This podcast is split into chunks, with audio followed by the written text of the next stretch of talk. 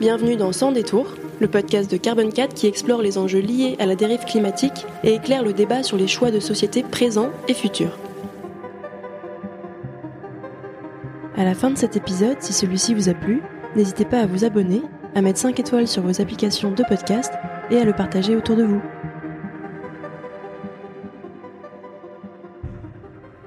Bonjour Zena, bonjour Baptiste. Vous êtes consultante et consultant chez Carbon 4 et vous avez publié en novembre dernier une étude sur l'hydrogène qui s'intitule Hydrogène bas carbone, quels usages pertinents à moyen terme dans un monde décarboné?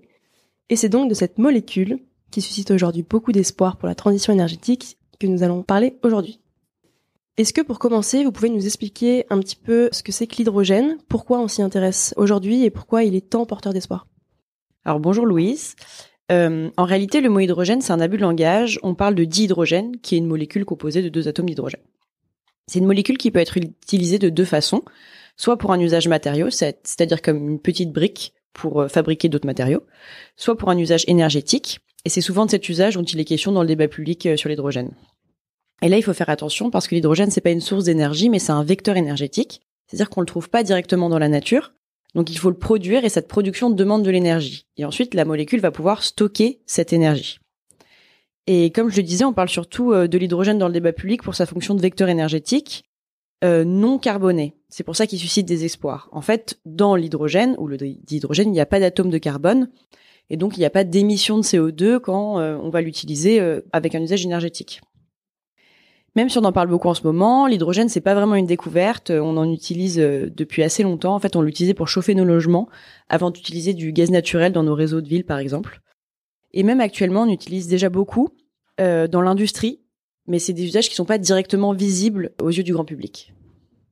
Donc, comme tu dis, l'hydrogène est déjà utilisé. C'est intéressant. Quels sont en fait les usages principaux de l'hydrogène? Bonjour Louise. Eh bien, effectivement, aujourd'hui, on utilise déjà l'hydrogène. Alors, en premier lieu, et ça va être, euh, ça peut paraître un peu bizarre, on l'utilise dans les raffineries, c'est-à-dire que on utilise un tiers de l'hydrogène pour fabriquer des produits pétroliers, donc euh, pour euh, l'industrie fossile. Et après ça viennent s'ajouter des, des usages assez importants, notamment pour la production d'ammoniac, qui sert notamment à la fabrication d'engrais, ou encore à la fabrication de méthanol. Donc ça, c'est des usages, on va dire, matière dans l'industrie, et c'est eux qui représentent, on va dire, trois quarts des usages de l'hydrogène aujourd'hui. Pourtant, les, effets d'annonce, ils portent davantage sur des usages énergétiques d'hydrogène. Alors, il en existe déjà aujourd'hui, mais pas forcément, euh, on va dire, ceux sur lesquels portent justement euh, les annonces. Aujourd'hui, le principal usage énergétique de l'hydrogène, c'est pour la production de chaleur dans l'industrie. C'est de l'hydrogène qui vient, euh, disons plutôt d'une production, d'une coproduction issue d'autres procédés industriels. Tu parles de coproduction. Est-ce que tu peux nous en dire un peu plus Comment il est produit cet hydrogène? Alors, euh, il faudra distinguer deux grands types de production d'hydrogène. Il y a l'hydrogène dont la production est dédiée, et il y a l'hydrogène qui est coproduit par des procédés industriels, c'est-à-dire dont euh, ce n'est pas le but premier. Ça a lieu par exemple dans les raffineries ou dans certaines aciéries, sous la forme de gaz de haut fourneau. Et en fait, euh, c'est de cet exemple que parlait Baptiste à l'instant. Dans ces cas-là, l'hydrogène coproduit va généralement être consommé sur site, par exemple pour produire de la chaleur pour la production d'acier, dans ces aciéries. Euh, cette coproduction représente à peu près 40% de l'hydrogène produit dans le monde, et le reste de l'hydrogène est produit de façon dédiée. Et contrairement à ce qu'on pourrait penser, cette production est très très très majoritairement fossile. Euh, pour les voies de production, en fait, c'est un peu pareil que pour les usages. On entend surtout parler des voies qui sont minoritaires.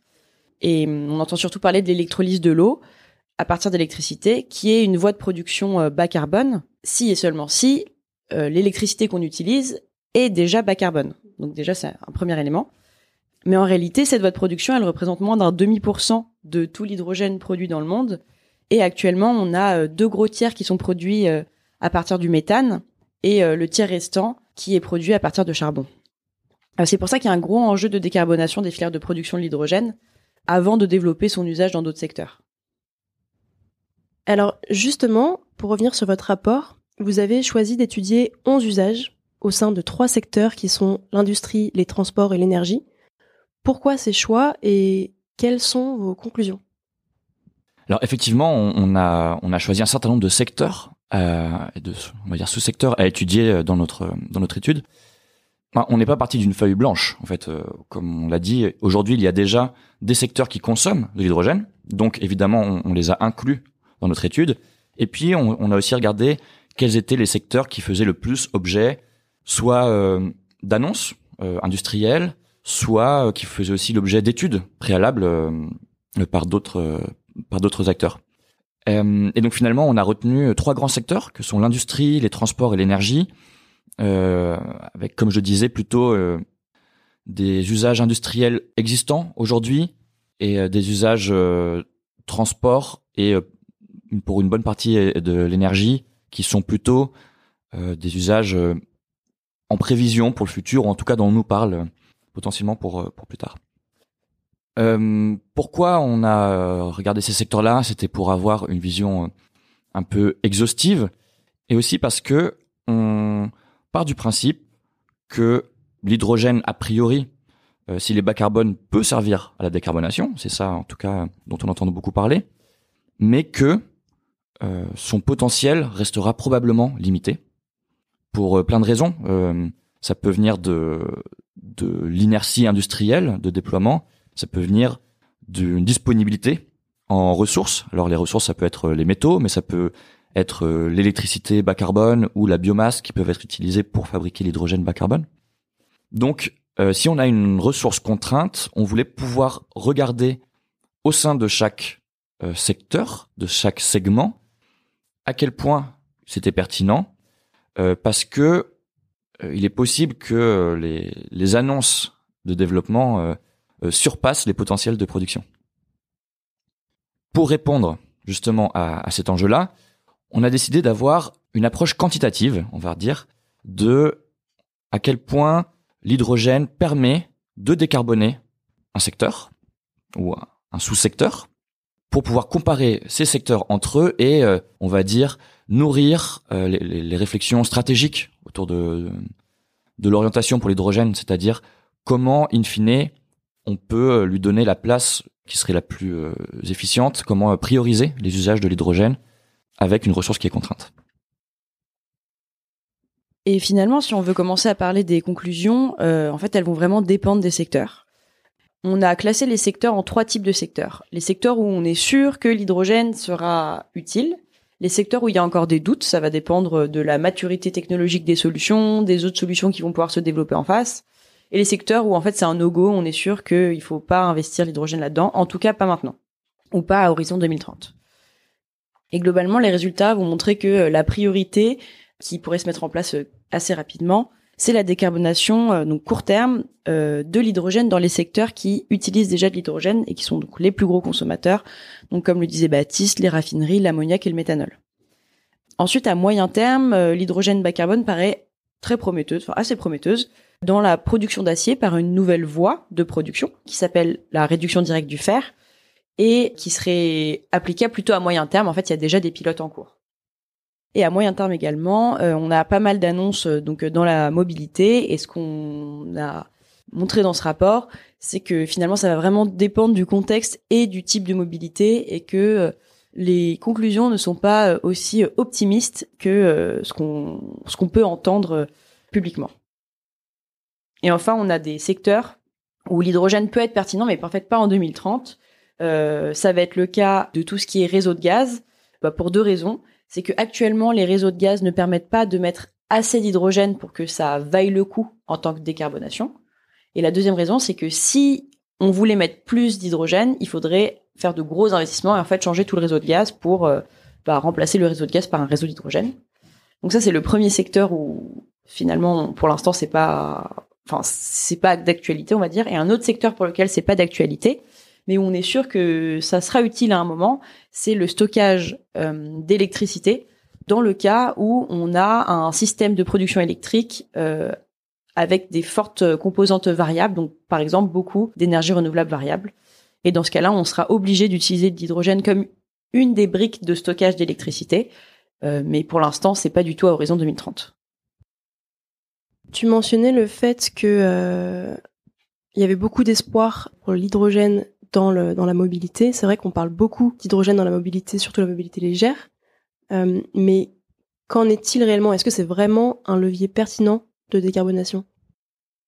Alors, je vais rappeler un peu le, paradigme, on va dire, euh, qu'a sous-tendu notre étude et qu'on a appliqué à tous les secteurs. La première question euh, qu'on s'est posée pour les, les usages de l'hydrogène, c'est les usages potentiels ou existants. Est-ce que utiliser de l'hydrogène bas carbone dans cet usage permettrait effectivement de décarboner par rapport à une situation euh, actuelle ou de référence. Euh, Si oui, est-ce que l'usage de l'hydrogène bas carbone permettrait de décarboner davantage que d'autres solutions, d'autres options en tout cas, qui seraient sur la table pour la décarbonation? Troisième question, si euh, l'hydrogène, va dire, tire son épingle du jeu, est-ce que l'hydrogène est prioritaire pour ce segment-là ou est-ce qu'en fait il y a un autre segment où il serait encore plus utile et pour lequel il faudrait le réserver si on réfléchit en euh, ressources contraintes? Alors dans le cas de la mobilité, si je prends euh, juste l'exemple de la mobilité routière, je, laisse euh, de côté l'aviation et le maritime qui ont des enjeux spécifiques et intéressants tout de même. pour la mobilité légère, l'hydrogène est en concurrence avec notamment enfin avec plusieurs technologies, mais notamment avec, le, on va dire, les voitures électriques à batterie. Et là, il semblerait que euh, le match soit déjà un peu fait, c'est-à-dire que l'électrique à batterie est plus décarbonant, elle est déjà en développement, elle a pris de l'avance industrielle sur euh, la technologie hydrogène. Euh, il n'est pas certain que les deux technologies se développent en parallèle, puisqu'il faudrait développer deux infrastructures en parallèle et donc c'est peut-être plutôt la première qui va se développer, en l'occurrence électrique à batterie, qui va un peu définir euh, le, le, ce segment-là. Sur euh, la mobilité lourde, c'est moins clair. C'est-à-dire que sur la mobilité lourde, euh, l'électrique à batterie présente plus de limites, par exemple par rapport au poids des véhicules embarqués, par rapport à l'autonomie, etc. Et donc, il y a plusieurs options sur la table, dont fait partie l'hydrogène à côté, encore une fois, de l'électrique à batterie, mais aussi à côté euh, du biogaz ou des biocarburants, euh, plutôt de, de seconde génération. Et donc, dans ce cas-là, disons que l'hydrogène apparaît comme une brique potentielle de décarbonation de la mobilité lourde, mais parmi d'autres. Euh, voilà pour le, transport, on va dire, routier. Ceci étant, cette brique technologique qui est l'hydrogène dont on vient de parler, notamment pour la mobilité, devrait intervenir euh, uniquement en troisième position de ce fameux triptyque que l'on aime regarder comme boussole, qui est celui de la sobriété d'abord, de l'efficacité ensuite, et, in fine, de euh, l'option bas carbone. Oui, donc ce que tu dis là, c'est que l'hydrogène bas carbone suscite beaucoup d'espoir, mais que qui porte aussi euh, des risques. Bah en fait, euh, pour nous, il y a un risque majeur qui est de se tromper dans les secteurs auxquels on attribue l'hydrogène bas carbone, et donc de se tromper dans les investissements associés. Ça serait vraiment dommageable de développer de nouveaux usages de l'hydrogène qu'on considère comme non nécessaires, par exemple la mobilité légère, euh, auxquels on attribuerait toutes les ressources disponibles d'hydrogène bas carbone, qui sont, je le rappelle, limitées, en empêchant en fait les autres secteurs historiques de se décarboner. Euh, on le voit bien en fait dans les communications du gouvernement où euh, le plan hydrogène concerne majoritairement l'aviation ou les véhicules particuliers.